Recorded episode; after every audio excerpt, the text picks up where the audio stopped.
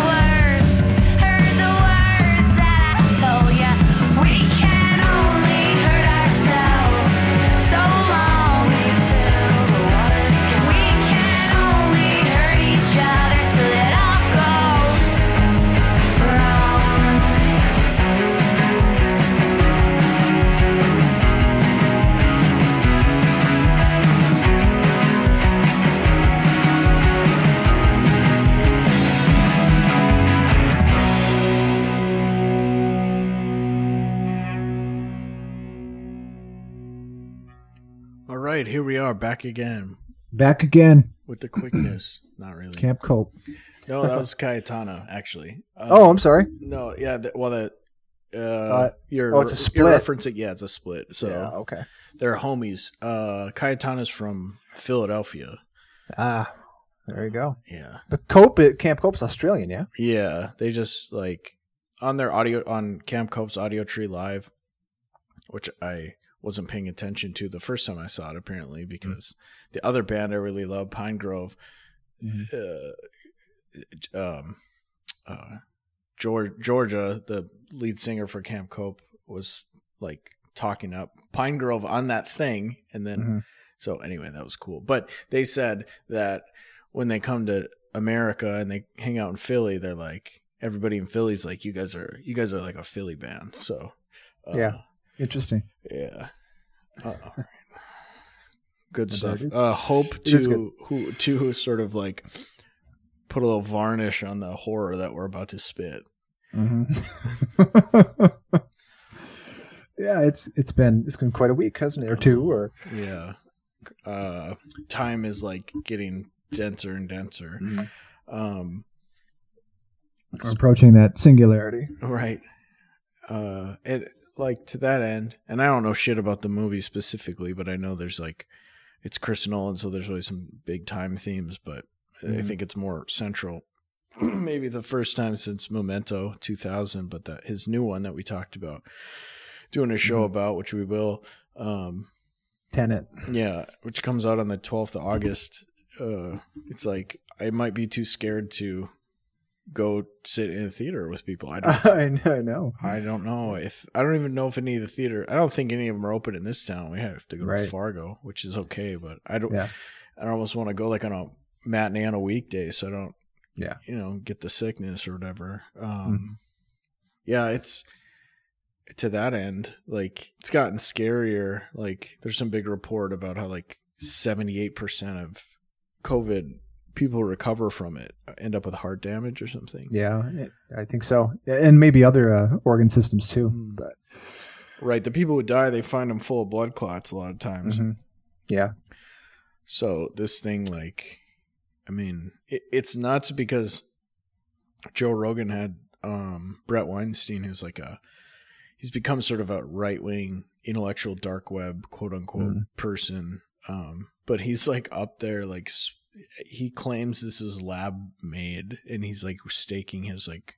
He claims there's studies that suggest, due to certain mechanical features of the the virus, that it's lab made, which I think is Wow. that's fucking nut. That's an insane thing to kind of like, you know, backstop. I, I, I mean, I don't know. I'm not reading the fucking white papers. I assume mm-hmm. he's at least referring to something tangible. That doesn't mean I don't. Th- I I'm actually v- not convinced at all that this was lab grown. Um, in the way that they're suggesting, because precisely for the reason that they they state, which is like, well, I'm not sure his whole argument, but to me, it's like there's a trillion goddamn viruses all over the place, and it's Mhm. like we're going to get as the viruses evolve, we're going to get ones that do shit like this that are Mhm. low, um, low more low mortality, highly contagious, and have a long incubation period. Um, Mhm. that was bound to happen. I it- Right. like Mike Davis has been writing about this shit for since like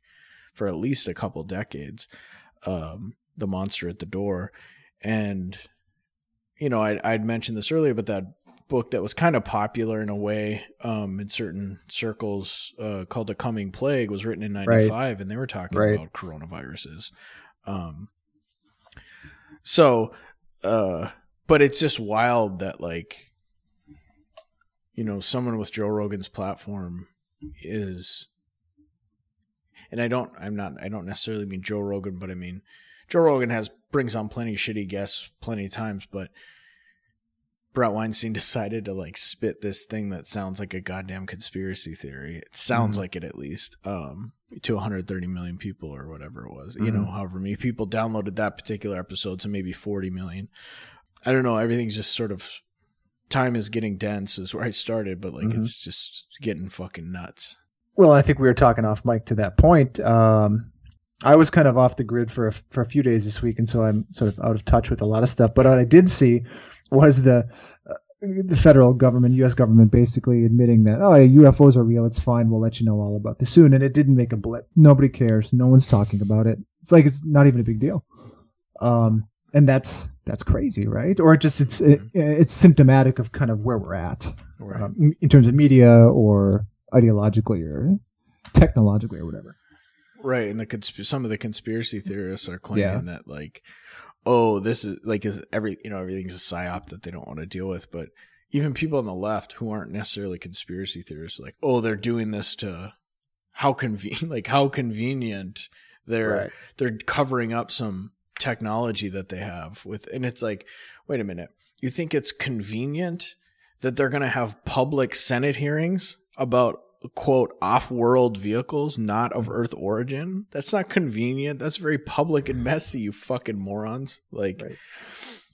um but yeah like n- literally literally no one was talking about that shit Mm-hmm. like um which is mind blowing to me. Obviously, I'm into aliens and shit, anyways, but no shame. But like people, for people who aren't to get that sort of, I mean, that's the disclosure that's everybody's been waiting for for f- 60 years, 70 years. Mhm. And it's here and it's like, yeah, nobody took notice. Who Um, cares? like the the most I think you know the sort of most generous reading would be more like the Pentagon waited for the craziest moment in American history and then Mhm. just dumped it out so that they wouldn't have to talk about it as loudly. Right. I guess I don't know. Right. Well, and if that's the case, it's brilliant. Right. Yeah. Well, I mean, it worked apparently.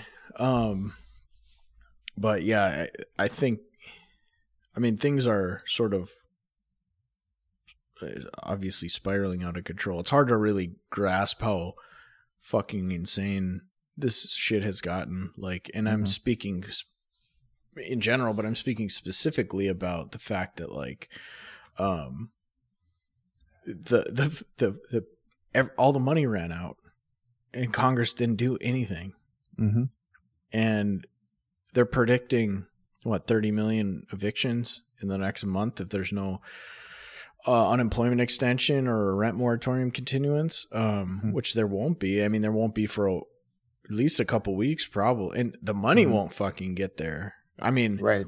it's one thing to like, let's say they did something this week, which they didn't. Um, it'd still be there'd still be a lag of probably three weeks at the absolute maximum best. Um, which is bananas. Like they Mitch McConnell, you know, I've been talking about this for a while, but like he just goes in front of reporters and tells everybody to go fuck themselves every week. Um, but like uh the in the days leading up to the everything lapsing, somebody was like, "Are you going to extend unemployment?" And he laughed. He's fucking laughing in your fucking face, like all of you, us, all of us. Mhm. Um, at what point, like, wh- where's the line? I mean, Mhm. you know, the, the the unemployment thing has been the only thing holding the country together. I, I, I don't know if people realize that, but like the only fucking reason every every city and town in this country doesn't look like Minneapolis, you know, the the day after George Floyd is because of that unemployment insurance boost. You take that away and there's nothing left. Mhm. Like there's literally not a country anymore. 60% of the um on TrueAnon they were saying that Yelp put out a report that 60% of the businesses that are closed for and like on their site that have reviews 60% of the ones that are closed and there's more that are closed but 60% are permanently closed those are Wow. permanent closures and that's Mhm. all we're just in fucking august this isn't even Mhm. like december or something um which is projected to be 85% of independent restaurants closing Wow. we we don't do anything in this fucking country but you know go out to eat and Mhm. make like and make podcasts and shit like there's no uh, real economy you know except for that like restaurant based food system um and you know other sort of like normal logistical stuff. But like i i, I just this is like a, this is an apocalypse. Like this is truly we're you know no hyperbole. Like we're in the end of whatever the fuck just we lived in our whole lives. Mhm. um and that includes boomers basically. Mhm. um like there's no there's not gonna be a country left. We're gonna have i don't know what it's gonna i, I really Mhm. you know my prediction machine broke as soon as they stopped giving a shit about pitchforks. I don't i don't know where this leads um i mean you know where it probably leads in the near term is what we've been saying that trump's gonna try at least and postpone the election um you know even if we have an election it's fake i don't give a shit like it's not an election i mean even even in the most banal terms it's not an election when people are scared to leave the house because they don't want to get the a deadly virus or whatever like Mhm. an election in a pandemic's not an election in any proper sense so Right. but like furthermore like the means by which the battle you know where however this shakes out in terms of whether they do mail-in ballots or um I don't know what what was the or do an in person election or I thought there was. I know there's probably not another option, but I feel like there the verbiage was different. Mhm. Um, whatever the case may be, like I don't I don't know why anybody would like see this election as legitimate. I think Right. that's fucking insane. Um, and that's not because I want Trump to cancel the election. That's just the math. I, I don't. What what's his motivation? You know, if he let's assume he wants to win. If he wants to win, then he has no motivation to have the election on time. Mhm. If he doesn't want to win, he still might not want have a motivation to do that because he might win and maybe he doesn't want to doesn't want the mandate to continue to not do anything. Right. Um which is all fucking bonkers. Like it doesn't uh it doesn't hold with uh our reality. Like we don't have we don't have the fucking framework for this. Yeah, it, it does not absolutely. No, none of this computes. Um, so I don't think I don't think anyone knows what to do, um, in- including myself. That's why I I was interested in the the alien stuff in particular because that struck me. I and this is the the great irony of the times we're living in. That struck me as the most authentic, real sort of story that I've seen, or the news media or the government. Um, and again, whether that's actually true, it is real or not, I can't say. I delved too deeply into it, but uh, when, when we reached a point, sort of in uh, the sort of the functioning of our civilization, where the federal we might have, you know, reports to give you off-world vehicles, etc., and who cares? And it seems like the most authentic thing you've you've heard in the last six months. I mean, we're I don't know if we're through the looking glass now or at that sort of uh, event horizon or through it or whatever, but it's just um, it's just upside down world. It's bizarro. So Well, there's yeah, and there's no there's no con- conceiving of this. Like Right. Chomsky was being interviewed on Democracy Now about like everything uh last week and he was like saying that basically like there's no real um there's no precedent for what's happening in the west in democratic countries in the whole history of democracy like Yeah. like he pointed out something that you know some of us were commenting on but most of the fucking left is so boneheaded that they don't even like grasp what's happening. When boris johnson i can't remember what, what term they used um remember when he like suspended parliament over the Mhm. brexit vote? I can't remember. They there's a particular term for it but chomsky's like there's no pre like some legal scholar was like there's no precedent uh, for this in like all of british parliamentary history so that's like two Wow. 350 years um and then he gave a similar example for like what trump's doing some of the stuff trump's doing and it's funny because i had made this argument months ago on the show that um that trump is is the president but he's acting like a warlord Mhm. and Chomsky had the same read last week, which was Trump's acting like a tin pot dictator, except that he's, you know, the president of, um, you know, the most powerful country in the world. And so, like, Chomsky was saying, like, we don't know what's going to happen um, if Trump refuses to leave office, which is a reasonable possibility. He's like, Mhm. he wasn't really arguing that Trump has the clout to be able to pull off a sort of a quasi coup, but he's like, well, what happens if the military tries to remove Trump from office and all these militia people start showing up at the White House and surrounding it to protect the White House? We don't know what happens then. Mhm. Um, wh- which is significant because I've been listening to Noam Chomsky for 20 years, like not as much maybe in the last few years. His output sort of declined as he's gotten older, but a, a lot, like very, I'm very familiar with the breadth of his political thought, and I've never heard him talk like this ever, not even close right.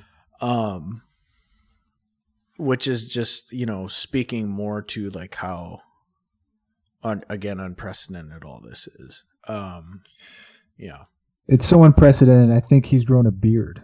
He has grown a beard. Yeah, Yeah. yeah, that's. uh I It- never thought. Which I'd is weird because he lives in Arizona. I think that might be it. I wonder if that's a quarantine thing or he doesn't give a shit anymore. It's hard to it could be. Yeah, Um, I've been I've been thinking about that lately. Just how how influ- this is not what we were going to talk about, but just how influential that guy in particular has been in my life and my sort of line of thinking for decades, as you point out. And I don't know what I'm going to do when he's gone, right? And even if I haven't really paid that much attention to him lately, it's I mean, like you for several years now or a few, it, it just feels like if he's not that voice isn't there, I don't know what I'm to do. right. Maybe I'll figure it out. Well, this was a sort of there, there was a few years ago. Well, I guess it was almost ten years ago now, but there became this like little micro beef between Zizek and Chomsky, Yeah, and uh, which Zizek won because it, it, it just it was very stupid. Like Chomsky should have been way more careful about what he was saying. I think like he was just making these very broad generalizations. Somebody asked Chomsky about Zizek, and Chomsky just sort of derided all of like post-structuralist, postmodern thought as kind of like Yeah. this intellectual jerk off. Um, and was equating it to like Derrida and whatnot, which is obviously like yeah, Zizek. Well, I think he was more pissed at Derrida, if I remember Oh. correctly. But okay. Um, either way, even if it was with Foucault as well, like those are those people are Zizek's like opposed to them more Yeah. or less. Um, Yeah.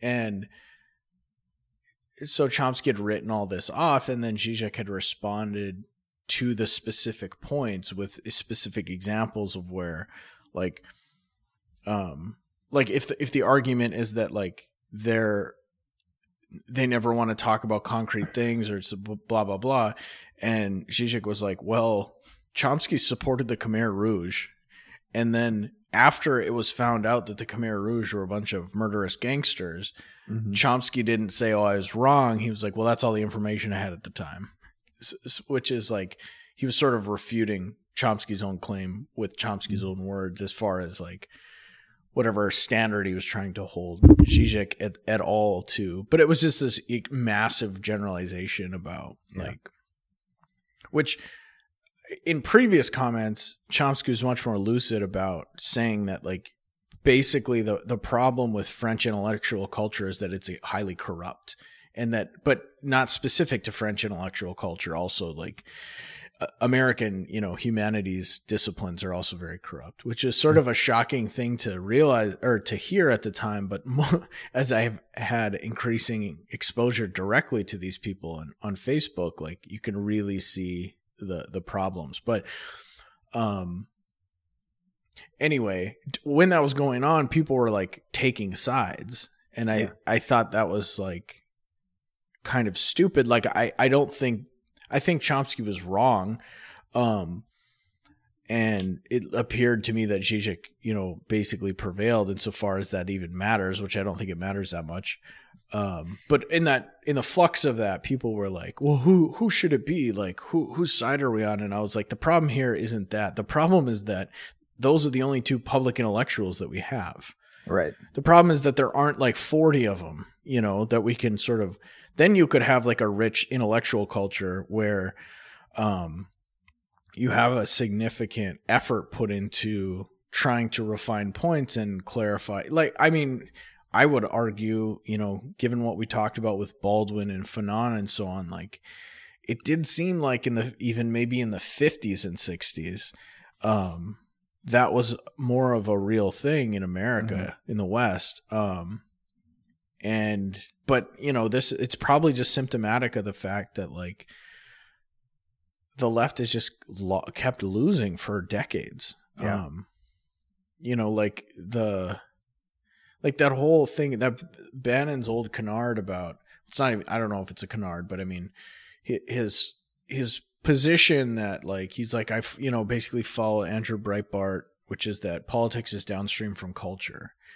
And you know, I've talked in the show about what that actually means as religion, but um it- we don't even have that. Like Mhm. Hedges is right to point out that all the ideology that the new ideology is all coming out of the right and it used to come out of the left. Mhm. Um, and I don't mean ideology derisively. I mean political formulations that you can follow and sort of have a coherent vision for the future. Um, and this is happening on the right, like a lot of, and and there there's sort of a weird um, panoply of right wing, emergent new conservative ideologies dealing with all sorts of things. Like there's sort of re, re, uh, uh, I mean, I'm saying this sort of tongue in cheek, but a kind of Catholic revival in along the lines of like returning to the notion that um, Catholics should um, help the poor, but you know, keeping obviously all the pro life shit that turned it all right wing, and that's how you get like the Hungarian like right wing hyper nationalist nativist almost you know at least quasi fascist if not full on government providing a lot of social services and increasing people's standard of living and shit like that. Um Yeah. Even the like i read this write up about these new right wing ideologies and they were pointing to people like mitt romney who are backing a ubi and i think even marco rubio kind of was hinting in that direction a couple years ago or recently. And obviously there's all type basically it's kind of like a right-wing backlash against partially the failures of the tea party and also kind of like the the fake libertarianism that tended to predominate. Um and that's i see that that scares me because um people who write theory are the ones who write the future for better or worse even if people Mhm. are reacting to that ultimately and the people doing that on the left don't take responsibility for the fact that that's what they're doing not really um and i to be honest i've seen it happening less and less like Mhm. i don't know if we talked on on the on air about this but like i've definitely there's been this paradox of like the emergence of kind of a I don't know neo neo left uh, post Trump among young people especially. It seems like all the weirdos like us who um were there for like to be a leftist in 2008 was like pretty you know nobody gave a shit. Like politics was not really we were truly those were for real like post quote unquote post political times um at least at the level of uh, bourgeois ideology. And to try and like get something going on the left was really starting from zero. Um and so if you were into it like you're a kind of you don't you didn't have to be a zealot per se but you kind of had to be a zealot at the level of commitment in terms of I'm going to do this and nobody's going to give a flying fuck. So I'm here because I want to be here. Now that it's more fashionable, and I don't, I don't, I'm not even saying that's a negative thing, but um, now that it is more fashionable and more mainstreamed, a lot of the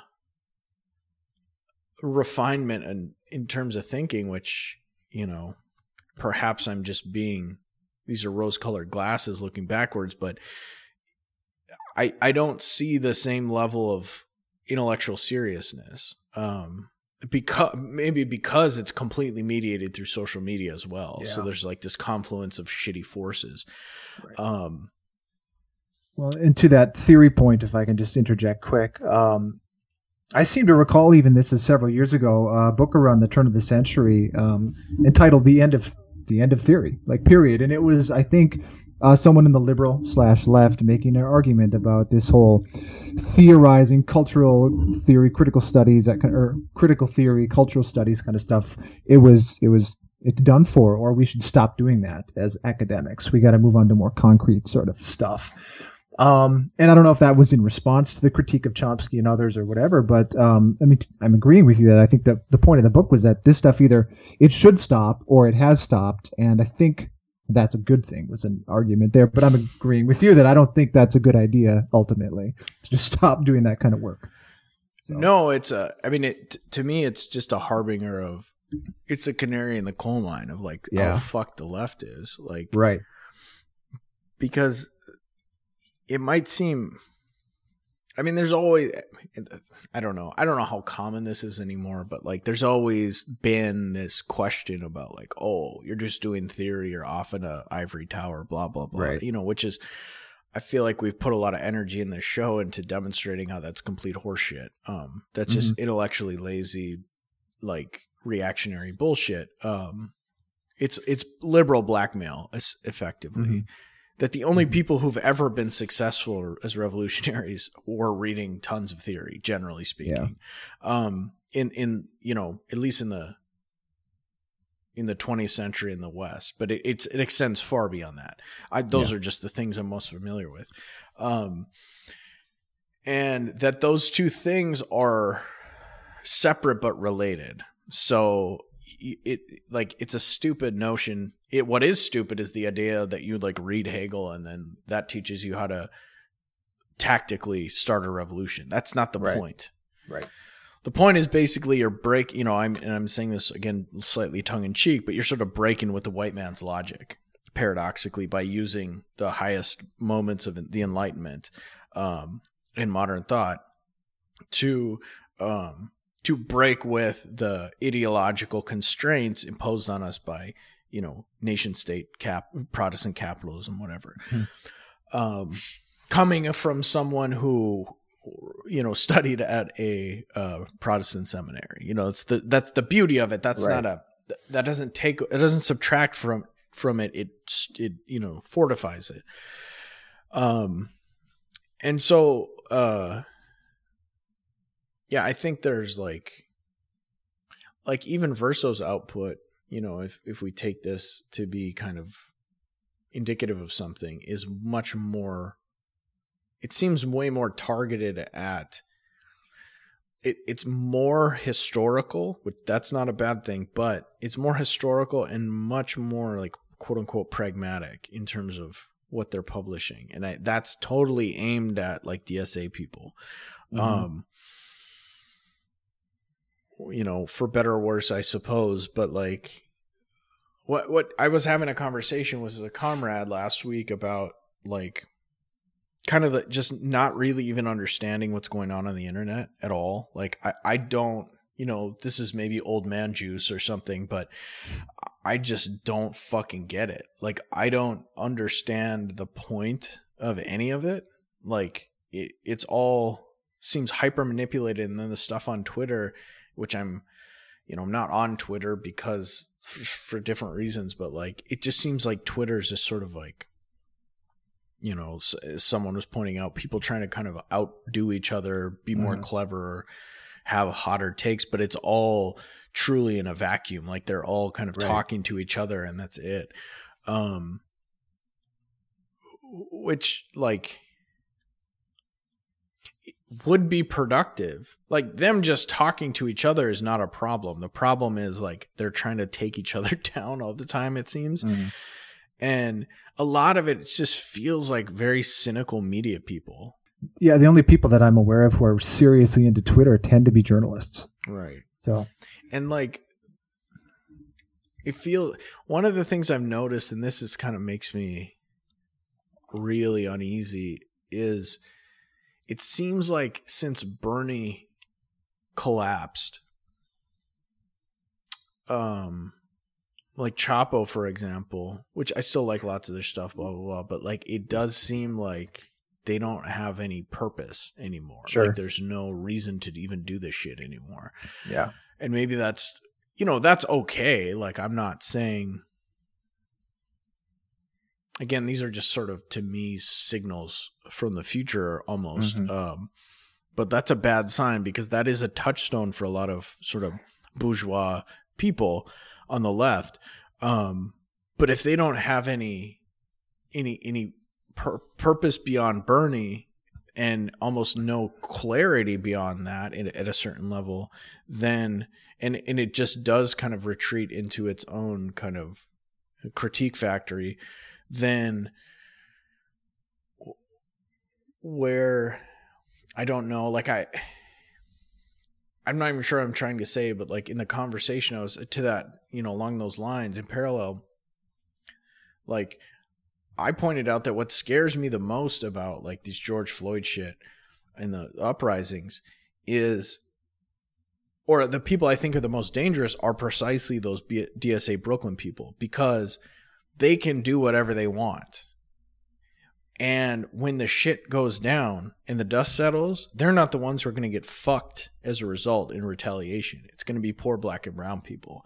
And they can say Mhm. they're in solidarity with them all they want, but like short of speaking directly to how to mobilize in solidarity for real, it's all fucking jerk off. And I'm not that that's not specific to Chapo actually, but uh Chapo's better than that. But I'm saying that I think a lot of the kind of cosmopolitan democratic socialist tendency is will sort of run its course probably without doing much of anything. Um, like Jimmy Dore has been just hammering AOC because uh, they found this interview from April where she committed to voting for Biden without any, you know, without attempting to exert any leverage or fight for anything. Mhm. And it's it all seems headed in that direction. It all really does seem like ultimately careerism. Honestly, I've always hated journalists. I I mean, like even like doing paid sort of jur- quasi journalistic stuff like it immediately became clear like the people running these like publications even small ones are assholes. I mean they're real pieces of shit. They don't give a fuck about you. Like Yeah. all they want is to sell advertising or whatever and maybe they have a little tiny political like intention but it's all bullshit. Like you'll hear I mean, so Chomsky's like manufacturing consent argument was basically that like, yeah, of course these people don't realize they're being um, self-censoring because Mhm. they wouldn't even be in the fucking room if they hadn't self-censored for a decade Right. leading up to it. Right. And then Matt Taibbi tries to defend journalists in his sort of like revisiting of uh Chomsky's premise as like, well, it's not like they're like he tries to get in all this minutia in, in the in the guise of supposedly Mhm. being more factual or more accurate, and it's like Right.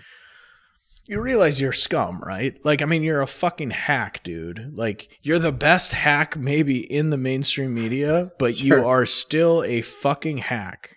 Like, Right. and I, I don't, you know, this isn't about being superior. I'm just saying, like, these people are still carrying fucking water for the Mhm. establishment.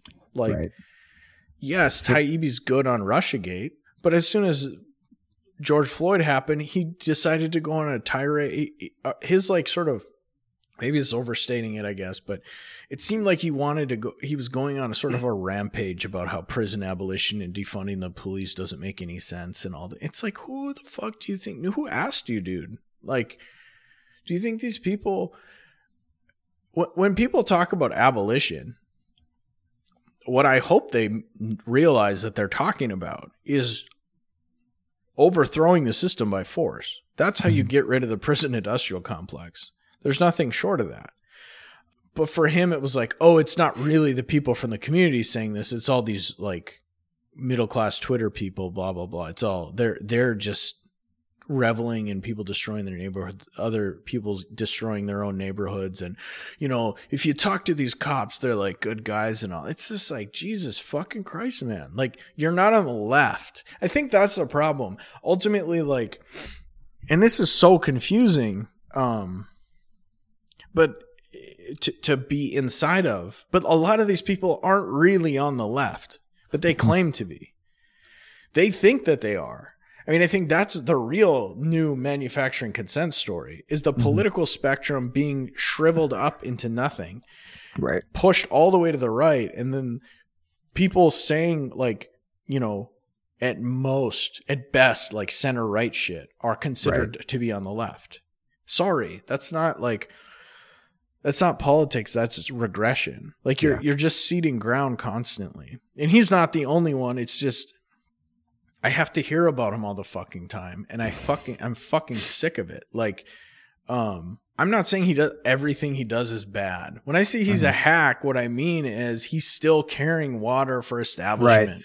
He, Yeah. he can't not be a hack insofar as he sort of supports uh, implicitly a, a commercially oriented or advertising supported, Exactly. I guess, magazine, right? and allows himself like Jimmy Dores even on his show said like he's like I asked Matt Taibbi why do you let Rolling Stone put their fucking name on your podcast? Right. You don't need them. And it's like he obviously likes the clout. Right. Okay, then you're a fucking you're a sellout. You're whatever you. I don't even know. None of these terms make sense anymore. Again, because nobody's on the left.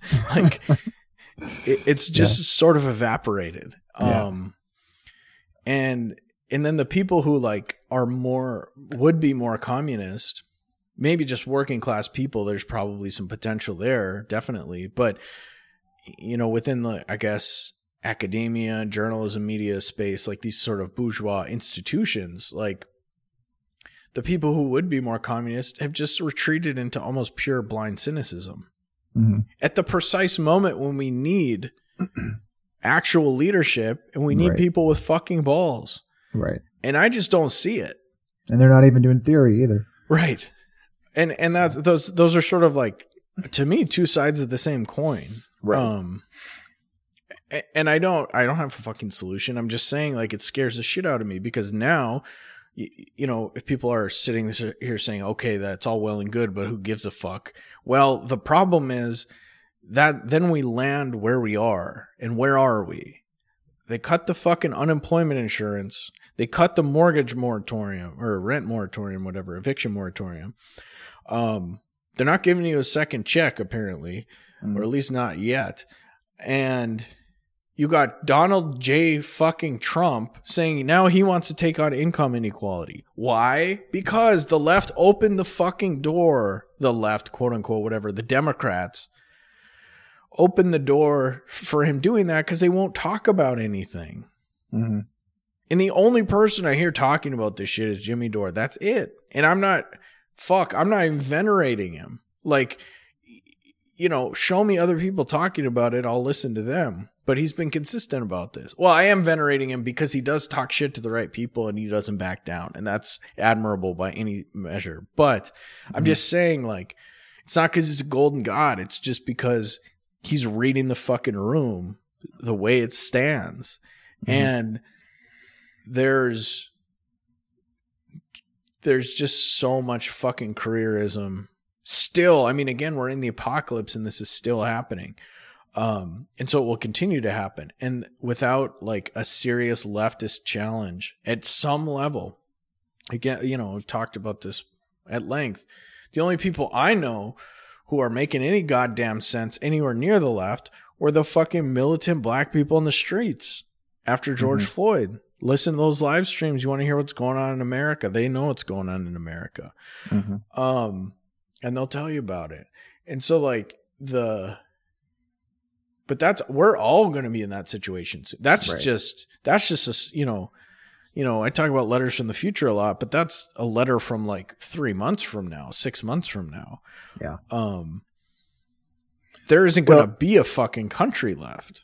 and that's what I was going to say. Maybe that's a good point to transition to that sort of from this idea that is of there is no left, and you land where you land without that theory and without that praxis and without just uh, I mean the, the leadership, I should say.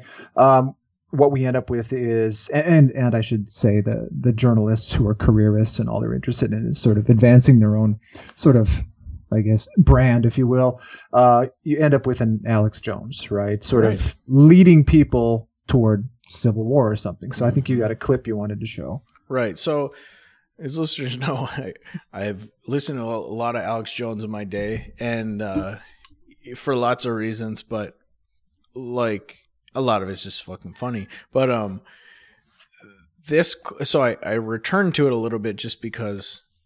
So he was off YouTube, and so I wasn't seeing his clips. So I wasn't thinking about it, and then um, people will upload his show uh, independently, and so YouTube was showing it to me, so I just happened to listen to this one on Thursday. Now, this is just a, you know, this is going to be a minute or two clip from a two and a half hour show, but the shit he's talking about now is fucking crazy. Like he's on a whole nother level of agitation for an uprising. turn this around, didn't we? Oh, Sorry, uh, f- for agitating for an uprising. So we'll just take this in. So you ready? Ready? Okay, go. So, like Churchill said, there'll come a time when you got to fight when there's no chance of winning. But it's better to die on your feet than on your knees as a slave. We still have a big chance to win, folks, but we're we're entering that area where where where it's going to mean physical conflict. Just remember, high value targets, ladies and gentlemen, and finding the people in command of these operations is not offensive, it is defensive. The best defense is offense once you enter a war. And notice what the globalists are attacking federal buildings, courthouses, the police, the lowest level of the government. Where there's still rule of law to some extent, they want to wipe that out to become it. and they want to intimidate through the UN Strong Cities Initiative that was set up by Obama and Loretta Lynch to have the police then, under a political overthrow of Trump, bow to them and submit to their list of demands. Then they will comb out, they've already said this, and purge any loyal Americans off the force and will quickly then replace them with the worst types of political operatives you can imagine. And they will be coming to your home and they'll have the cover of contact tracing, run by the Clinton Foundation, and, and, and uh, uh, other things. Obama's plan for a domestic military just as big, just as strong as the U.S. military. And you've seen the brutish, hateful, horrible behavior of these people all over the country. They're now in Austin, driving around in cars, blocking traffic, pointing guns at families, jumping on old ladies' cars. And the police sit there and are ordered to stand down. Well, you shouldn't be standing down. If you got fired for that, the people would stand up for you. But we do have a criminal mayor that they now are going to install for an illegal third term because it's the same move everywhere. And Soros has put his mayors and his prosecutors in almost every city. The Chicago Tribune did a big story on it. They're calling for the famous investigative journalist to be fired because he said Soros is financing lawlessness. It's true. He said, screw you, fire me if you want. John Kass defies Chicago Tribune cancel culture. I will not apologize for writing about Soros. Who do they prosecute? Shop owners that shoot back in New York, in St. Louis, in Chicago, in San Francisco. They're arresting people that shoot back. They're arresting people that defend their doorstep from a mob of people saying, We're going to kill you because you're white.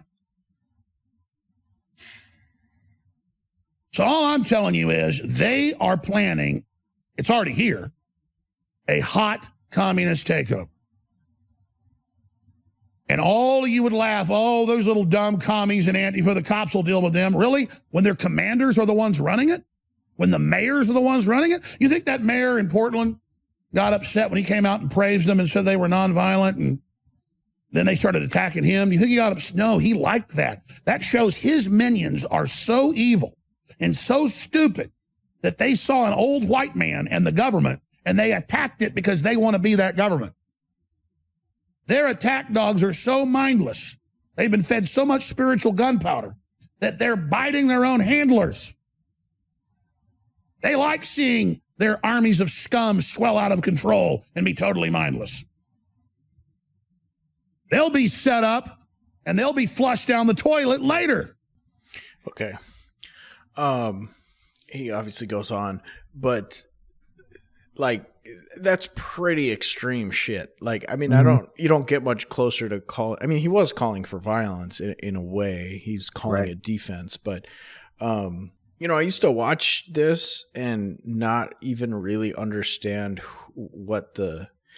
Honestly, I watched it like it was satire because it, yeah, it, an act. it, it kind of especially in years past it was much more it wasn't dark in this way like um it was just funny because he was talking shit about the clintons and stuff and venerating trump like to this cartoonish degree um and he so he's been building toward this t- type of thing for years but now i like I- I didn't really take it seriously when he would tell people what to do. Like he used to be like, okay, call it.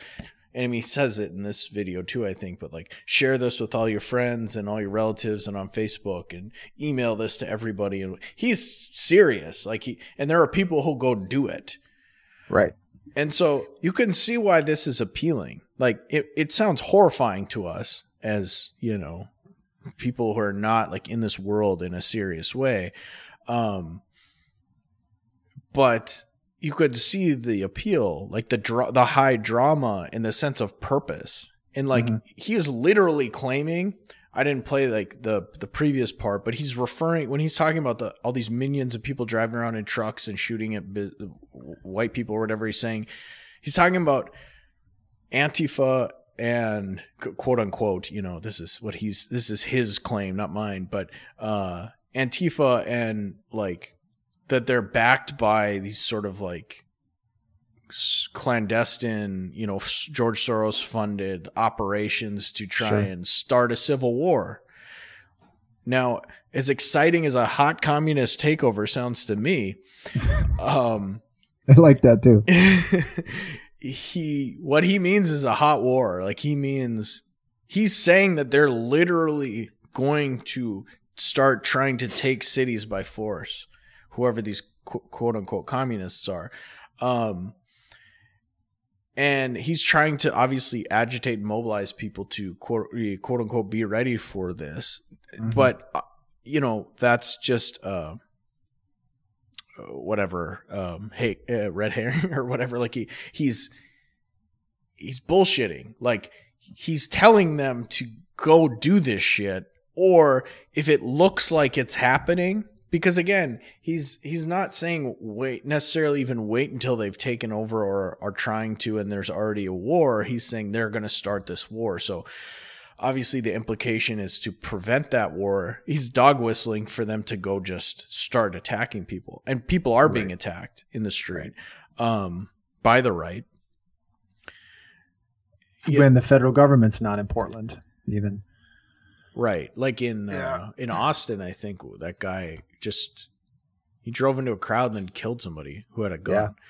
Um and and so like the like you're saying if the a left without theory and history opens the door for this. Like um and you know I, I I don't I'm not by any means claiming that because Alex Jones is doing this it's going to kick off some bullshit. I I don't I think it'll be very in, insofar as that happens at all it, it will be pretty small in scale. Um it'll be a bunch of like lone wolf types cuz they're not Mhm. I guess thankfully he's not trying to organize people into cadres or you know like r- actually do paramilitary organizing at least not that i'm aware of at least not publicly. Um and and so he can kind of get away with doing this in the way he's doing it and the only people who really go for it are pretty fucking crazy and like lone wolf and shit. Um and then he can kind of write that off to like whatever. Like it's sort of a calculated risk. Um but the fact that he can say this shit and it it sounds probably orders of magnitude less crazy than it sounded uh, in 2016 or 2015 means like things have radically shifted and opened up and uh unfortunately like th- it's just a sign of things getting worse in terms of the social fabric being destroyed Mhm. um but the the scary part is if you listen to like more of it he's not wrong about certain things like Mhm. You know fascists always use i'm not saying he's a fascist he's not that's not really what he's after but um the right wing will sort of inter you know interweave lies with truths and because they're trying to inflame people and manipulate them in a certain way. And the left does that has done that historically as well i, I suppose. But um in our time there the right is where it most of this is located uh at scale. And so the scary part is again the left is not capitalizing on what they know to be true which is the economic instability the fact that like like all sort of signs of a civilized society are being very you know increasingly quickly eroded and tampered with and destroyed um with no leadership or even quasi leadership on the left people like alex jones get more of a foothold Mhm. and he's not and and I should say this is just what I'm familiar with. I mean, he's probably not even close to the worst on the right. Like he he's just kind of honestly on the in terms of like the right the spectrum of the right wing, he's probably somewhere in the middle. Um I'm sure you could find much darker and more horrifying uh positions Yeah. you know very easily. Um but he does have a massive platform and he's built out his own network. Like the fact, like we're talking about, he owns the satellites, he owns the fucking towers, I believe, um, because like he knew they would try to take him out and it, it take him off the air, which th- he was right about that. Um, and so like the the left wing sort of DIY, build your own networks, decentralized shit, like he did it he Mhm. took those ideas and made them tangibly real and now has Right. this massive platform. People make Right. fun of him for selling supplements. It's like the left should be doing that shit too. Mhm. Why the fuck not? And so like where we're headed is and and I don't see much hope at this level given what's happened over the last year, especially if the left does not figure out a way to start capitalizing on what's happening insofar as and when I say capitalizing from the left perspective, capitalizing on this simply means, you know, like I've talked about before, like Zizek says, the best parts of Lenin are a principled opportunism, where you just sort of read the read the field. And I mean Trotsky, you know, did this as well. Um, you read the field and you see where there are openings to to work in the direction of leftist goals. Um, if the left's unwilling to do that, ultimately, uh, it won't matter if we have better intentions and better politics because we won't have the power and leverage to be able to enact anything. And without that power and leverage, none of it means anything. Right. Um, so like, it, it's just it's just imperative, and and again, I don't. Anything can happen. I'm very open to that. I, I don't. I don't. As much as we're right on this show, I don't think like predicting the future is a real thing. Just re- doing the math most of the time, but. I just don't see any bright spots on the left again, except for the people in the streets uprising. But it shouldn't even, it's almost like it's not even, it shouldn't even be their responsibility to have sort of built out the infrastructure to support those types of eruptions. Um, like what? I mean, you know, I've been talking about S- uh, South Africa a lot the last couple months, but fuck, people aren't even comparing this to the civil rights movement. It's like Mhm. they have a they had a model. Fuck, even if you don't like the Black Panthers, which you should, um, look at how the how SNCC organized themselves. Look at how clergy organized themselves. Right. um, look at how they they did folk schools where they did nonviolent resistance training in a very highly tightly organized way. Um, and this went on for like a decade before the civil well maybe not a decade but for years before the civil rights movement you know well and fully kicked off. Those things are not happening. I mean there's a lot of shit that people are trying to do but it's not coordinated and there's no sense of like okay we need a sort of unified at the very least coalition, if not central organization to distribute resources and coordinate things at scale, which maybe brings us to Bolivia. So I'll let you respond before I get into that. Yeah, no, I was just going to say too to that to that point. Um, you know, I've been trying to. It's been on hold because of uh, a political campaign, uh, coronavirus, and all that. But I was I've been really doing a lot of work on Medicare for all locally, and trying to organize a community around that. And to your point, um, I thought you know an obvious sort of low hanging fruit uh, direction to go there is to try to organize uh, the the clergy, right? Some of the some of the Protestant but Catholic even uh, ministers, uh, certainly the, the local synagogue, and the sort of, I guess the the Muslim, I guess it's not a church, but the the Muslim space, uh, mosque, and no, no, no, no problem. I really struggled to do that. You know, not even.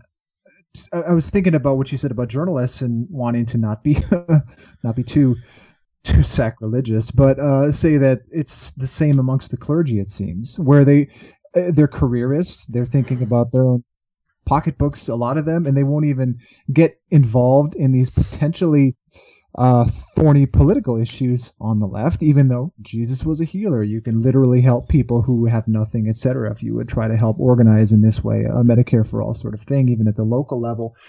And where the where's the organizing happening among say clergy? It's on the right, right? In the exact, Mm, ironically, yeah, exactly. or horribly the opposite direction.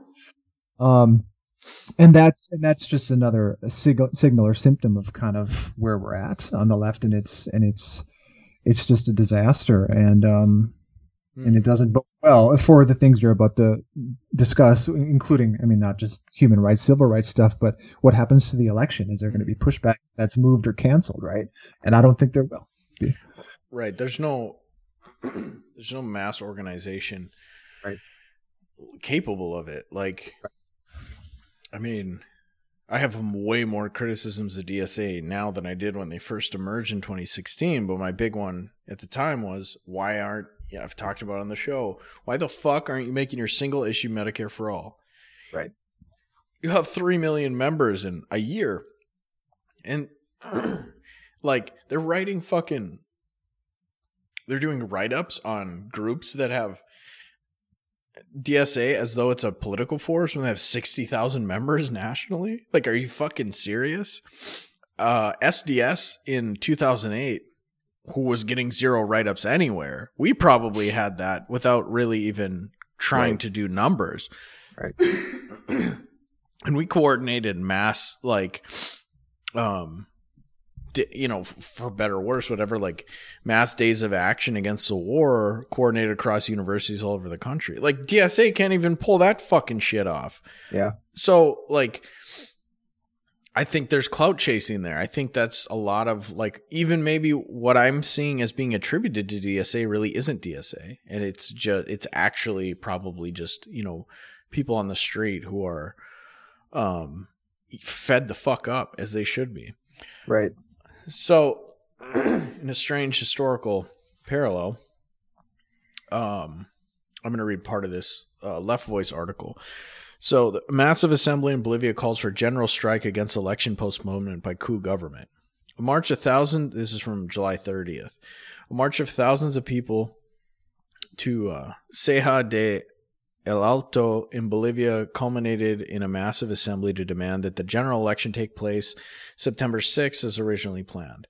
A large coalition of working class sectors resolved to go on an indefinite general strike until the Supreme Electoral Tribunal, TSE, lifts the coup, coup government's new postponement of the elections. On July 28, a massive march was held by the Central Cent. Oh God, do I do this with an accent? I'm gonna try. Central uh, Obrera Boliviana, along with various workers, peasants, and indigenous organizations, to demand that the Supreme Electoral Tribunal Bolivia reinstate the general elections for September 6th.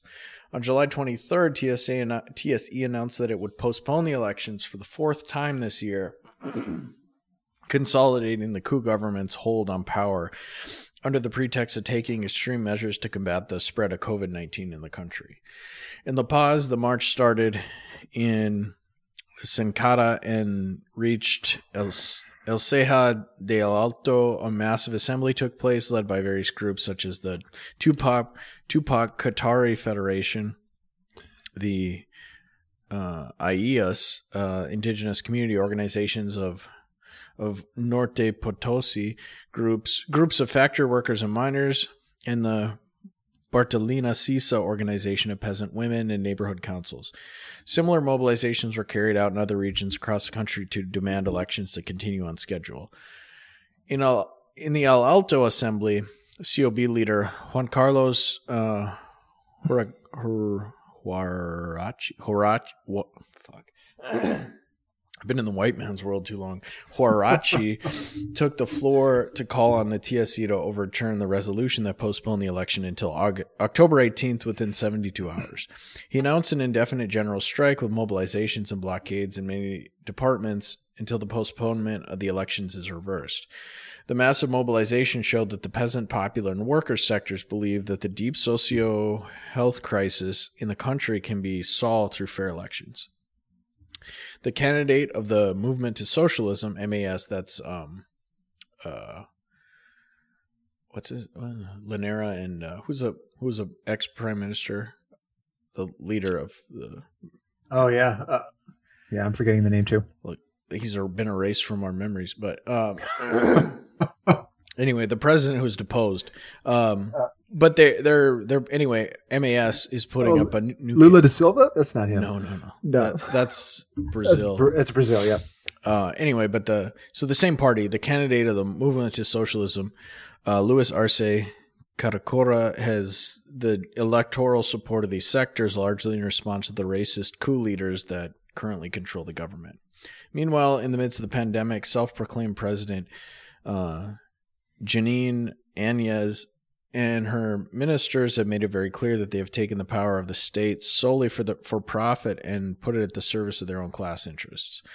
100 days after imposing a militarized quarantine, the government continues to systematically refuse to implement mass testing. For weeks now, we've seen daily reports and dozens of dozens of deaths, um, with bodies being collected in the streets. The people of Bolivia are mourning their loved ones while living in fear of their own government's inhumane policies. Um, I'm going to skip some of this because they're just talking about how they've used COVID 19 to weaponize against the people. Um, Oh, and it was Evo Morales, by the way. but there you go. Looked up. Yeah. um, just fast forwarding here, the strategy that MAS maintains uh, through bureaucracies of the social organizations and unions is leading to the coup, leading the coup leaders to continue supporting themselves, while the position of MAS itself are weakened.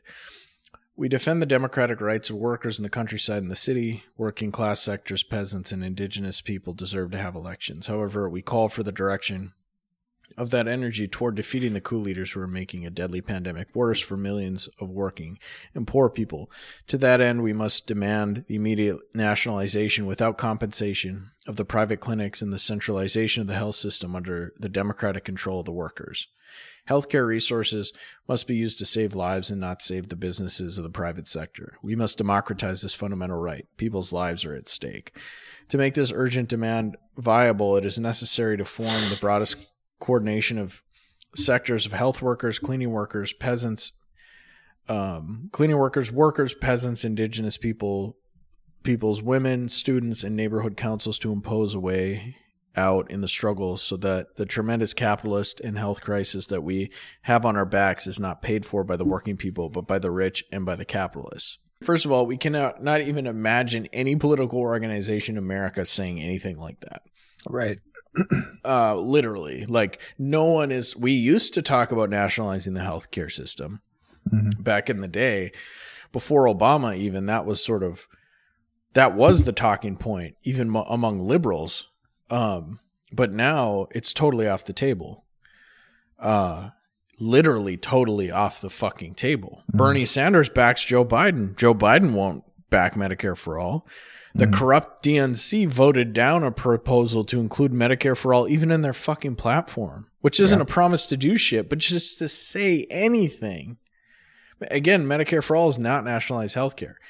It is, it's a compromise we've all agreed to as a means to sort of, you know, function as like a pseudo coalition, but the Democratic Party gives no gives absolutely no fucks about you, your family, if you have if you go into if you go bankrupt from medical debt or if you can even get any care at all.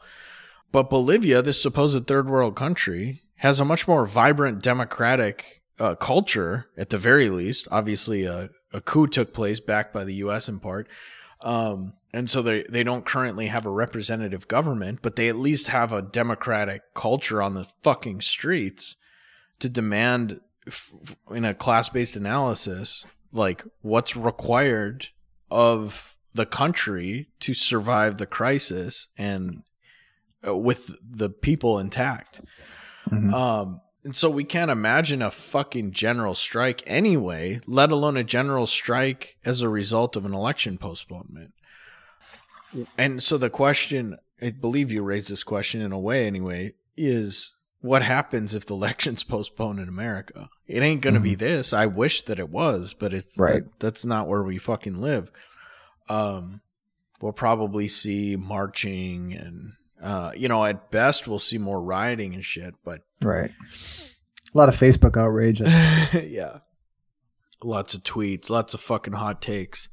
Um, yeah, it's it's it's not puzzling, but it is shocking um, to see the difference between you know in this like when I say the '60s, I'm not talking about the stupid hippie shit. I'm talking about the actual just like organized labor and Yeah. organized civil rights movement. Right. Um, doing a lot of shit that's like much more dangerous even than any of the rioting that goes on now as far as danger to the people doing it Yeah.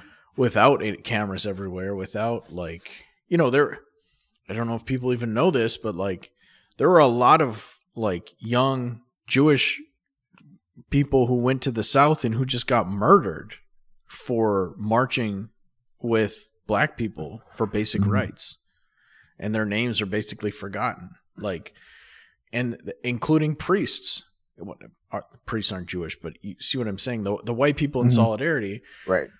They'd just get they'd get lynched along with everybody else um left in a fucking ditch never to be heard from again. Like the the level of this is something Chomsky used to talk about a lot just like basically like you know in other countries that are much less have much many less democratic rights formal democratic rights like the levels of risk they engage with to push back against the state to just even publish shit and then they have to sit in a goddamn Turkish ju- dungeon. They just accept that as a fact of life. Like this is the work, and this is Mhm. like they don't think about it. They don't worry about it. Um, but you know everything's been pushed so far to the right in America, even even and maybe especially culturally, that like people are so concerned with their own comfort and their own like I mean, it's a combination of that as a kind of cultural thing about like fuck fuck it. Like we're all individuals, all this like hyper neoliberal shit. Mhm. Coupled with the fact that you know, people truly are brutally exploited and are working all the time and are economically highly precarious and have no job security and there's no organized labor and stuff. So I don't mean to say that people aren't getting fucked. I'm saying like I th- I think basically it's a bugaboo. Like Chomsky was just less. He should have just been more ruthless and said the only reason you're saying that is because you're a middle class white person and you're afraid to jeopardize your own career, and that's why Mhm. you're afraid. Um, but just the hyper depoliticization, which now is sort of rearing its ugly head. The return of the repressed of that is the Alex Jones clip we listened to. Right. Absolutely. And so like yeah, uh massive civil unrest is coming. Like I Mhm. I think oh, I made a comment to someone the other day. I was like, I think we're already in a revolution. It's just not the one that we want. And I don't Yeah. know the character of that, but it, it does it is a terrifying prospect. hmm I would only add to that that I was reading something today. and You and I off mic were talking about, uh, you know, you send your kids to school, et cetera. What do you do with this COVID stuff as September rolls around? And I was reading a story. Uh, I think it was an op-ed in maybe the New York Times by a guy who was a superintendent at some sort of poorer uh, district in Arizona or something like that in the South, maybe New Mexico. And he was saying, "Look, this is a horrible idea. I've been a superintendent, you know, an educator for 30 years, and I have no idea what's going to happen. But I think this is a bad idea. and Nobody knows what to do, right? And we're supposed to, but we have no idea because um, obviously the the virus is is making everybody sick, and the kids or the parents of the kids that we see, they have no health insurance, right? And for so many of these kids, the school uh, we have we feel like we have to go open for the, the parents because the parents need to go to work because they don't have access to childcare, and because the parents need to work or they'll be fired from their jobs, right? And these kids, so many of these kids, ninety percent of them are on free and reduced lunches, right? So for so many kids, this school is how they get fed, right? Mm. And so I was just thinking about that, and the the the author didn't go in this direction, but you pointed it out in in what you were just saying about how to the sort of neoliberal economics is at the base of all this, and and that example points to it, where you have people have no health insurance. The austerity of the system is sort of underfunding schools who can't even afford to, to pay teachers what they deserve to be paid. The parents can't lose their job or they have to go to work in unsafe conditions because if they don't, they're fired. Um, nobody has any food security. Uh, they don't have access to health care. I'm sorry, um, to child care, right? I mean, all these things are of a piece, and it's all a result of austerity and neoliberal economics after 40 some years. And it has also, to your point, depoliticized people where they're not even convinced that they their their actions will make a difference if they get organized and or they're just they're too distracted or afraid to do anything because they have all this shit going on all the time. And and so the virus has sort of laid bare the ways in which this uh, neoliberal economics is, is basically done for right? It's unsustainable and it's the revolution that you're pointing i mean it's coming to an end. Now the outcome of that is we don't know but it can't be sustained anymore. And there's going to be something very massive that has to happen as a result. And we hope it's more to the left uh, but there's no leadership there. And it seems to be going more unfortunately in a rightward direction. Exactly. But- well, yeah, to which like Anna and Dasha were saying a few weeks ago, don't kill yourself yet. Something Right. more retarded will happen.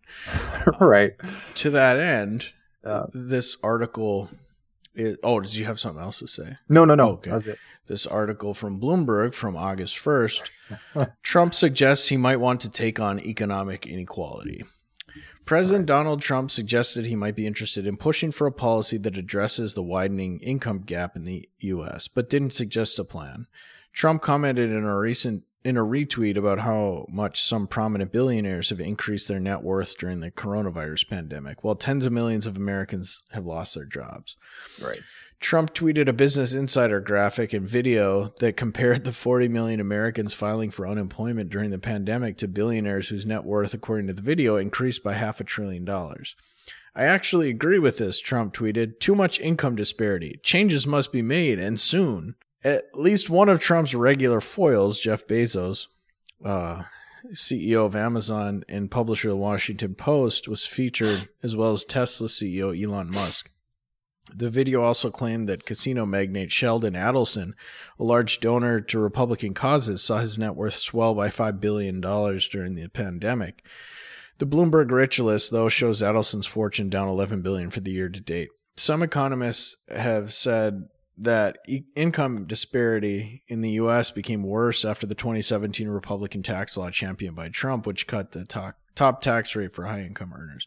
Okay, so obviously Trump's, um, you know, being cynical in a way, but Mhm.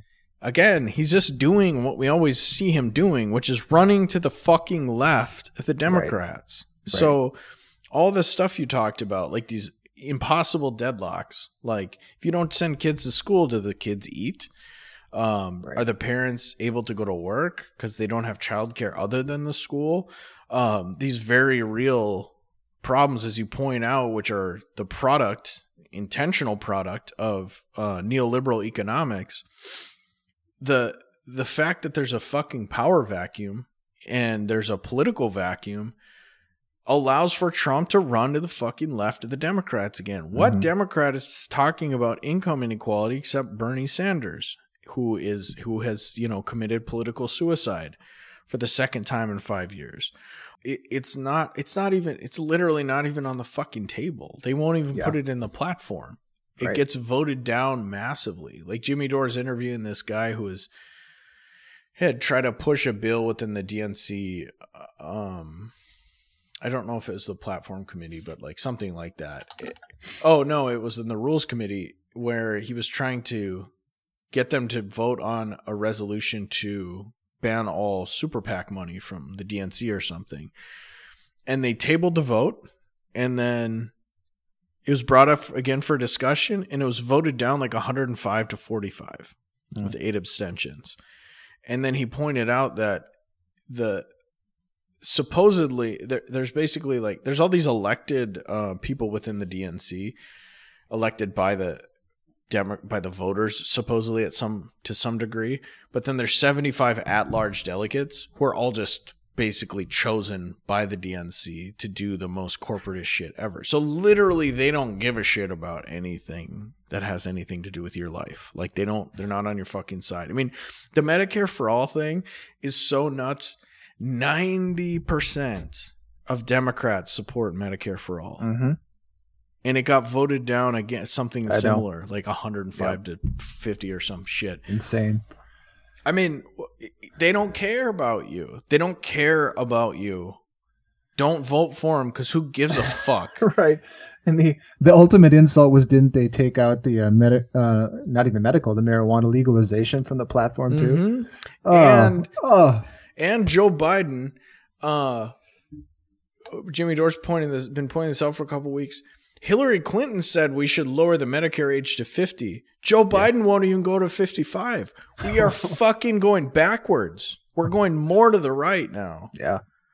So don't vote for these people because Well- who gives a fuck? Yeah, and that's I think you sort of gestured to this earlier without I mean signaling you want the right to sort of take over more than it already has. But I was going to say back in the 19th century, I was thinking about this. Otto von Bismarck was chancellor of Germany, right? And he, you know, this sort of warmonger. Friend of the That was- show. That's right. That was essentially how Germany early on sort of led the way in Europe, the, uh, continental Europe, of getting everybody health care. That was an Otto von Bismarck plan to like give everyone access to doctors, right? Unbelievable. Paid for by the state. And I was thinking to myself, Didn't You he know wear a spike hat? I mean, that's he did. okay. That's beautiful. Yeah. In, ca- in case you ever need to, It's like a you know, guar thing. Okay, that's right. ahead. Headbutt your opponent. Um, but I mean, in my depression, that's what I'm thinking is like, God damn it, you know, even when Trump has sort of, uh, I guess, toyed with that Medicare for all language too, and you mentioned the sort of Catholic conservatives and taking care of the poor, like that's, is that the only way we're going to get this? Is some autocrat on the right says, fine, you can all have Medicare, but then they sort of take away all your rights? Like that might Right. be the only way we do it. Oh, and that's insane. Hundred percent. Yeah, Yeah. no, I to answer your half question. No, I don't want the right to take over. right. That's why I'm so pissed off at the Democrats and everybody Right. else on the fucking left and all these goddamn media hacks. But um, I don't want them to take over. But to your point, they will. That's the only Right. way we're gonna get this shit. And Right. we might not even get it through them. I mean, America's Yeah. so far to the right, but Right. but yeah, I don't see it. No, again, nobody else is fucking talking about it. Like Mm. Uh, Adam McKay, the director, he directed like The Big Short and the other guys and Step Mm. Brothers and stuff. Um, he was being interviewed on Chapo, and one of the things he said that was really interesting was he was saying like how like you know the last twenty years, especially this is like the age of like information war, and nobody's really talking about nobody's telling the story of like how much that shit just um it it it just dominates reality and like Mhm. he was even talking about Edward Bernays he was sort of being a little more um I think it was oh no that was on a different terrible podcast uh they were talking about Bernays but it's it's related insofar as so like uh, highly recommended uh, to anybody listening to this. To if you haven't watched the Century of Self, uh, Adam Mhm. Curtis's four part BBC documentary that should be on YouTube. Yep. Um, where he goes a, to great lengths um, to talk about the sort of the history of advertising and how Freud's a lot of Freud's ideas were um, sort of retooled by his his what nephew or something. I think so. Yeah. who came to America and started working in the or invented or whatever the PR industry, and uh, he, he there my favorite like moment in that that I recall from that um, documentary or film was when like Bernays called Freud and he's basically like, "Hey man, if we just you if we sort of like tinker with this, we can make a lot of fucking money. Like these Madison Avenue assholes will pay us a lot of money." And Freud was Mhm. horrified, like he Yeah. wanted nothing to do with it. Um, unfortunately, he probably should have gotten his hands around it because um, we all paid the price, you know, Right. because Hitler, that was Hitler. I mean, Hitler learned all of his.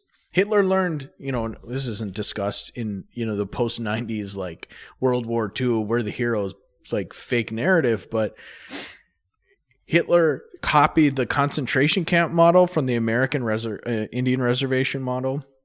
He took the PR, all those PR tricks invented by American like Madison Avenue psychopaths using Freud's ideas and you know tried to whatever destroy modern civilization or whatever Right. was his end game.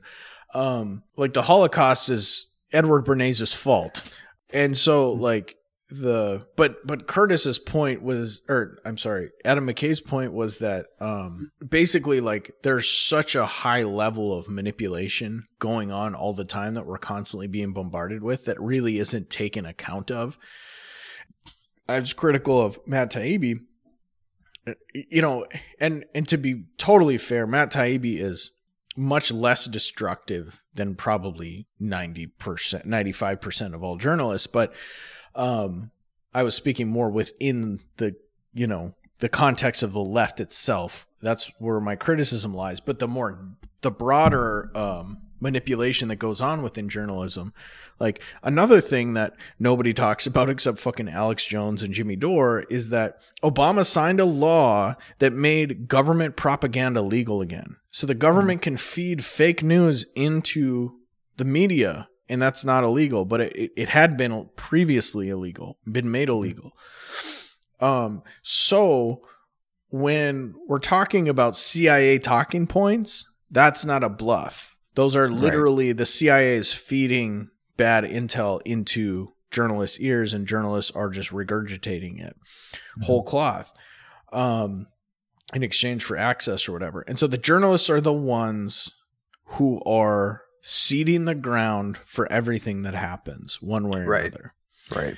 Which is why journalism post neoliberal times has been turned into this sort of like venerated profession, which in the day journalists used to be considered scum not by me but by capitalists because they were muckrakers they were trying to fuck up business they were trying to tell the truth at least on paper uh and so like the you know this is like the big example was and this wasn't even I don't even think this was the 2003 Iraq war. I think this was the 91 Iraq war where Chomsky would talk about how Thomas Friedman if you apply the same um if you apply the same standards used at Nuremberg, Thomas Friedman would have been executed for war crimes because he was warmongering. He was planting either fake stories or stories that were Mhm. trying to get the US to fucking invade Iraq. Mhm. That's who these people are. That is who the establishment media is. That's why Jeff Bezos bought the Washington Post and Jeff Bezos also does these huge fucking DoD contracts and CIA contracts for Amazon Web Services. Why? Because he's getting the government money and then he's spinning the bullshit and controlling the narratives because he wants to control the fucking world. Because that these people are fucking cartoon comic book villains in real life, in real time, right here. He's Lex. he's Lex Luthor, except he's a was- pussy. He's a I was pussy. just gonna say that. Yeah. he looks just like Lex. Yeah. Um, except somehow so unhealthy. How do you look that unhealthy when you have that much money? You can like you're we all know you're drinking baby's blood Right. at the fucking and when you're worshiping Moloch, allegedly. Um anyway, so your your youth your nightmarish evil youth serum or you know, fountain of youth serum doesn't work, but Right. um, the point I'm making is like, I think that is a crucial fucking point about like why. Yes, the media is bad and there's all this fake news. Um, but why is that a problem? Because it defines the limits of reality for us. It determines to a much greater degree than it should. Um, or if we had a real press, it would open things up rather than constrain reality. right. But effectively, it constrains reality into like what we're sort of what we're uh, prompted to, triggered to respond to, and how and how we think about the world and what the meaning of Mhm. the possible is. Like McKay was saying that all the like it, that it, it he I don't remember the quote, but like basically like that it's very weird to him that people talk about branding like them like in their own lives or in their own you know um, social media presence because those are like boardroom terms like that's corporate speak about he, he was talking about how in the he was saying even when he made anchorman that was supposed to be about like a satire about how stupid the news has become Right. um, but he was saying that like he remembers when all those consultants would like, or maybe his friend who worked in the news, um, they brought in all these consultants in the 80s and 90s and like were telling people to change all their hairstyles and do all this shit to like basically sanitize and corporatize all of the newsrooms and all broadcast. And so yeah, like even the weather people. Right. And so like all of that shit, you know, we live in the fucking fallout from that nightmare um, that was allowed to happen because the left was systematically destroyed by business interests, you know, again, post 1968, uh, because they saw the threat that it posed to business as usual and it was unacceptable. Uh, and that's why you get the rise of these sort of the, these you know it's so weird. And i mean this aesthetically as well as politically and just maybe even ethically. It's so weird to venerate people like steve jobs and elon musk and um, bezos. Like with jobs I, I i've been sort i'm sort of like torn about jobs a little bit because on the one hand i do think he's just like a hustler and that's you know uh, that's fine on its own terms but like that's not somebody who should be v- venerated by anybody. Um as like some paragon of something to aspire to but one thing he did do that none of these other tech companies are capable of doing with a maybe slight exception of Google is he actually made shit that worked. Like and I think I attribute that to the fact that he was actually like an immigrant, like that he actually w- kind of had like sort of a he had an actual vision of something to do and it he wanted to make it actually happen, not just not just purely steal everyone's money all the time, mm-hmm. which he also did. But I'm just saying like but be, besides that sort of like qualified exception, all of these other assholes like nobody's happy with Amazon. No one is happy with it. They use it because in some ways it's easier and supposedly it's cheaper. But beyond that, like nobody really no nobody's like, "Oh, this is um this is really making my life better. This is really helping me." Like it's all and, and Musk is just running a fucking tax scam. Mhm.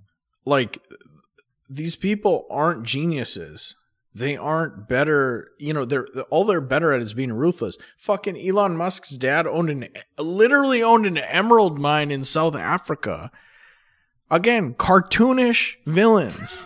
Like what are what the actual shit are we talking about here? So he's the Riddler now. he's too stupid to be the riddler. Touche. Um, but yeah i mean i guess ideally i don't even know who he is but I don't. Yeah. yeah, he's he's worthless is the point um but like anyway i i'll i'm just this is just like i was just supposed to be an example of like how warped reality has become from all of this you know um massive media penetration like i don't like that peter Gelderloos guy all that much but i was watching some video last night and he or the other night and he made some okay points about how like one point in particular about how like social media is not voluntary like we're told it's voluntary Mhm. but if you're not on it you're basically like unemployable Yeah. and so it's like um i th- i think that's important. Like that's a very like it's almost a simple point but it's very important to keep in mind like we are not choosing any of this. That's why i hate when people talk about echo chambers. I'm like nobody fucking chose this. All and most people choose who to follow or who to Mhm. fucking like on facebook. That's not the same thing as creating an echo chamber. Um it, uh, on a similar note, like a, a better example of like how controlled we are would be um, Liz on TrueAnon was pointing out how the you know fracking, um, oil and gas fracking, that was America's jobs program. That was Obama's jobs program Mhm. um, which is exactly how it should be understood. You had a few thousand people, or I don't know how many people, let's say maximum 60 to 100,000 people employed by this industry that's cash flow negative, meaning it costs more money to pull out of the ground than energy you get burning it. And you have to sell it for less than you it costs to pull it out of the ground. Max, Right. Max Keiser um, has been talking about that for years, but he added recently a key point, and he's probably said it before, but maybe I just didn't put it together that like the purpose of doing that, like as a business, why would you do that? Mhm. The reason was the Fed had to print all this money to prop the economy up, but the money needed somewhere to go. So they literally burned it. They burned the flared it. money. Yeah. And so um they literally destroyed the money in order to, you know, whatever, keep this scam, this fucking Ponzi scheme Right. afloat for a few more years. At the same time as they destroyed the planet even further. Yeah, exactly. So, and yeah. ex- and and w- there's new evidence in the last year demonstrating that tying directly the increase in fracking to the explosion in climate change over the same Yep. period. So, um again, who in the fuck is talking about this? Nobody. Like not in the mainstream media. I have to go on the I have to go to like YouTube to get news. Like that's that's apocalyptic enough. Mhm. Um, but like these are massive stories with huge implications, and the only people talking about it are internet weirdos right. like us, I guess. Like that's where we fucking live, and so you can see. That's why anybody who's like, "Oh, how could people vote for Trump?" or "How could people listen to Alex Jones?" because anybody giving you the semblance of the truth and trying to draw out implications, even if they're lies, is much more appealing than some asshole pretending to fucking somebody who clearly thinks he's better than you, Right. lying to your face, and you, you both know it. Like As they take a paycheck from GE or NBC or right, whatever. and and the fossil fuel industry, Yeah. and the fucking far, big pharma, like right. it's all sold off. We're all, you know, we're gonna come out of this COVID shit if we ever do, if there's still a country at all, and it's all gonna be owned by ten people, Mhm. and that'll just be the end of it. And then it's probably French Revolution time or something. I I mean, but again, like without the left's without the left wake it's fucked up that people call themselves woke because they need to wake the fuck up. I've Mhm. never seen people so cucked in my goddamn life as the woke left. And so like it, it, I don't give a shit who it comes from. I mean, I think the only places it could come from are young young people, people of color and women, you know what I've always said, the actual proletariat. But like without that ha- people doing it themselves and trying to figure a way to penetrate any of this, pierce the veil in a serious way, we end up with Alex Jones's future Mhm. And like that's a nightmare you know whether whether he wishes us actual harm or not the people who would really get behind that and the, the dark forces that would back that shit like the you're all cannon fo- we are all cannon fodder in that scenario. Um and who's going to end up on top is not like whatever like weird like George Soros shit he's talking about. It's going to be the same assholes um but you know a lot of fucking blood spilt in the process and Mhm. nobody owning their home in the end of it. Right.